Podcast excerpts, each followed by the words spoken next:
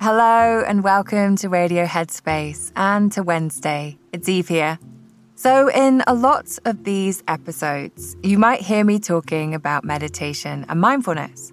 And I know some of you might have a practice and some of you might not, but all of you may have questions about it. So, I wanted to take some time today to talk about some of the FAQs around meditation. And one of the most frequently asked questions I hear is what is the difference between meditation and mindfulness? So, meditation is both a practice and a skill. This is where we intentionally take some time out of our day to train the mind. And we're training the mind to be more present, connected, and compassionate. That's the skill. And mindfulness is the quality we cultivate from our practice.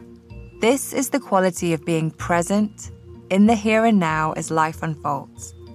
And an easy way to think about mindfulness is meditation in action. Through the practice of mindfulness, we can actually be more present in our lives and the world around us. And one of the best ways to cultivate these qualities or to remind ourselves of these qualities is to meditate. Without this formal practice, it can be hard to develop a broader sense of awareness and compassion. Okay, question number two. Now, this is something that comes up a lot and is something that can cause folks some frustration. Why can't I stop thinking or clear the mind when I meditate? So, this is such a common experience. One of the first things we notice when we start to meditate is how busy the mind is and how often we get distracted. And it's even tempting to think that prior to meditation, we had never experienced this problem before, and that the meditation might even be making the situation worse. But the truth is, the mind has always been this busy and restless. Meditation simply gives us the awareness to see it more clearly. In many ways, trying to stop thoughts is the antithesis of meditation. The approach is to allow thoughts to come and go while stepping back and observing them without judgment or bias. And in doing so, not only do we feel more at ease and less overwhelmed by thoughts and emotions, but ironically, we also tend to experience less thought. So when we're learning to meditate, the intention is to rest the mind in this sweet spot where we are focused and at the same time relaxed. But this is a really subtle thing.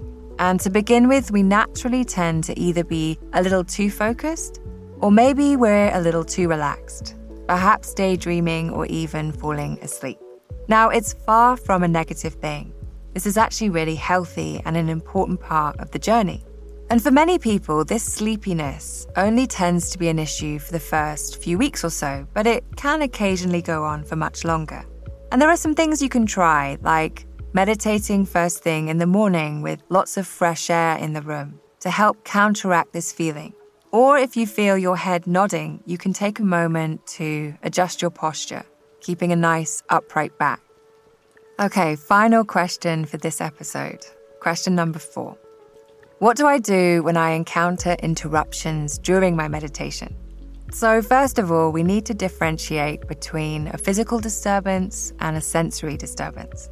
So, for example, if your child jumps on you or you have no choice but to answer the front door, then these are interruptions we have to deal with.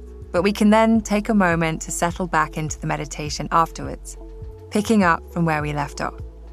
However, if we're talking about noisy construction work outside or a police siren, it can be more helpful to use these sounds as part of the exercise, noticing how the mind wants to get involved, creating lots of thoughts. And the more we see this tendency, the less these things tend to bother us. Of course, at first we might only experience frustration, but with time, it is quite possible to experience peace of mind with lots of external noise going on around us, bringing those qualities of mindfulness into both our practice and everyday life.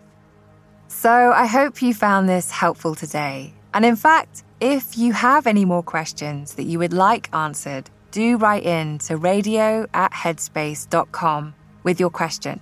I know it can be daunting starting a practice, but know you're not alone with your questions.